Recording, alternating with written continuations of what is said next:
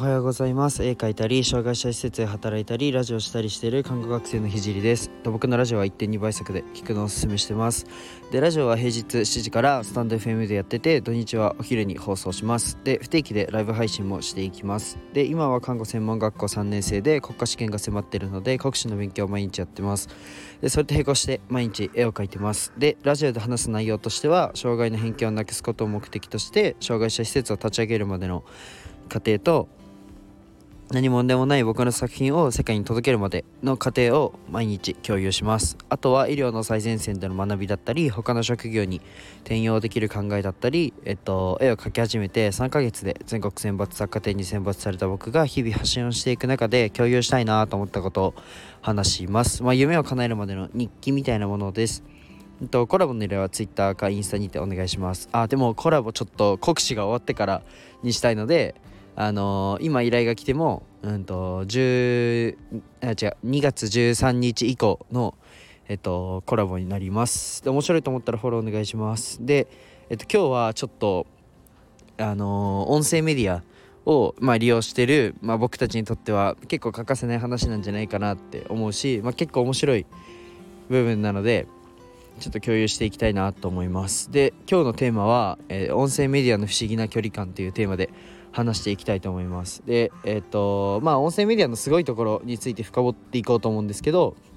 うんとまあ、皆さんは普段、まあ、どんなプラットフォームを使ってますかね？えっ、とまあ動画を見るとなると TikTok だったり YouTube っていうのがパッて浮かぶと思うし、まあ、文字を読むってなると、まあ、ノートとかですかね？あとはまあインスタあとは Twitter Facebook まあこの辺りも多分利用人数が多いと思います。でえっとなんだっけ音声となるとまあここスタンド FM とかあとはまあボイシーとかヒマラヤなんかもよく聞く音声のプラットフォームだと思います。じゃあ、えっと、これらのプラットフォームって、まあ、それぞれいろんな特徴を持ってて個性があると思うんですけどうーんあ例えば、まあ、Twitter はちょっと暴論が多いとか えっとなんだろうな Facebook はまあ年齢層が高めで、えー、TikTok は若い人が若くて今伸びてるなみたいな。あとは、えー、YouTube は、えー、テレビを超えたみたいな感じでそれぞれプラットフォームにはまあ、うん、特徴とかなんだろう色っていうのがあると思うんですけどまあそしてプラットフォームはそれぞれ距離感があると思ってて、まあ、この距離感というのを今日今日のテーマで話すんですけどまあ距離感というのは発信者と、えー、受信者の距離感です。例えば、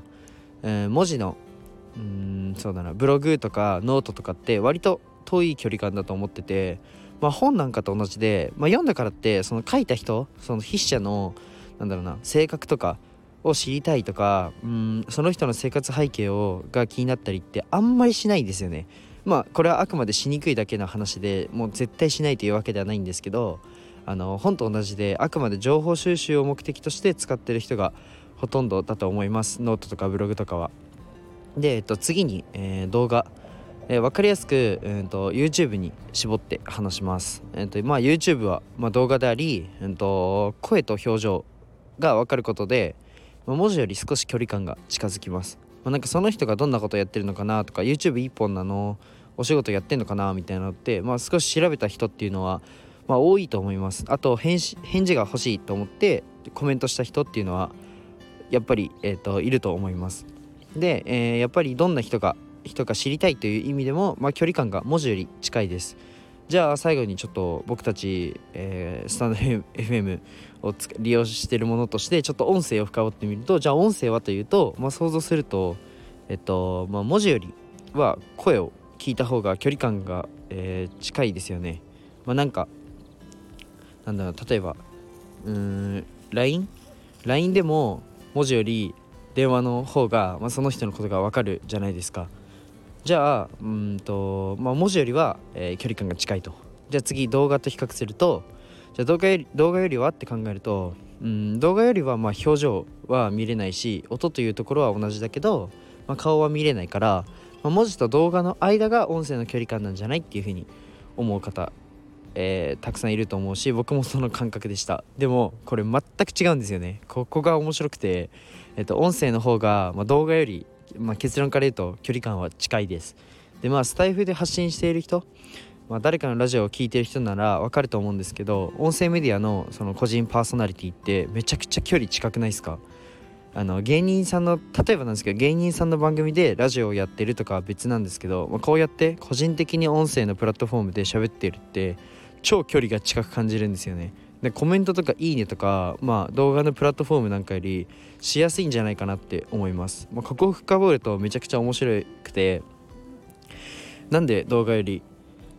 うんと音声の方がえ情報量が少ないのに距離が近いんだろうっていうふうに考えてみると、まあ、僕すごい昨日お風呂に入っててこのことずっと考えてたんですけど、まあ、僕の中ではちょっと結論結論まではいかないんですけど一つ、まあ、正解の中に入ってくるなっていうのが一つあって、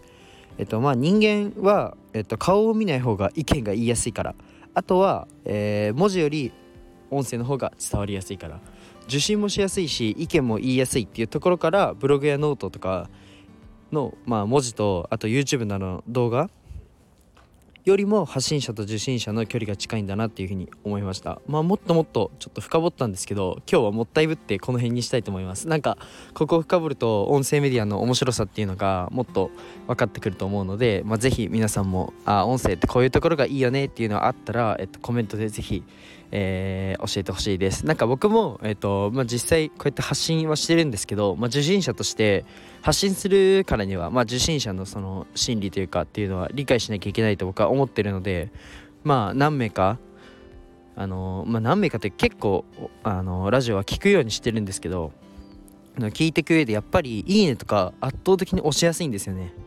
まあこのスタンド FM は優しいそのなんだろう SNS 作りっていうその目的でやってるっていうのもあると思うんですけどなんだろうな YouTube 見てコメントすることよりもスタイフを聞いてコメントすることの方が圧倒的に多いんですよね回数としては。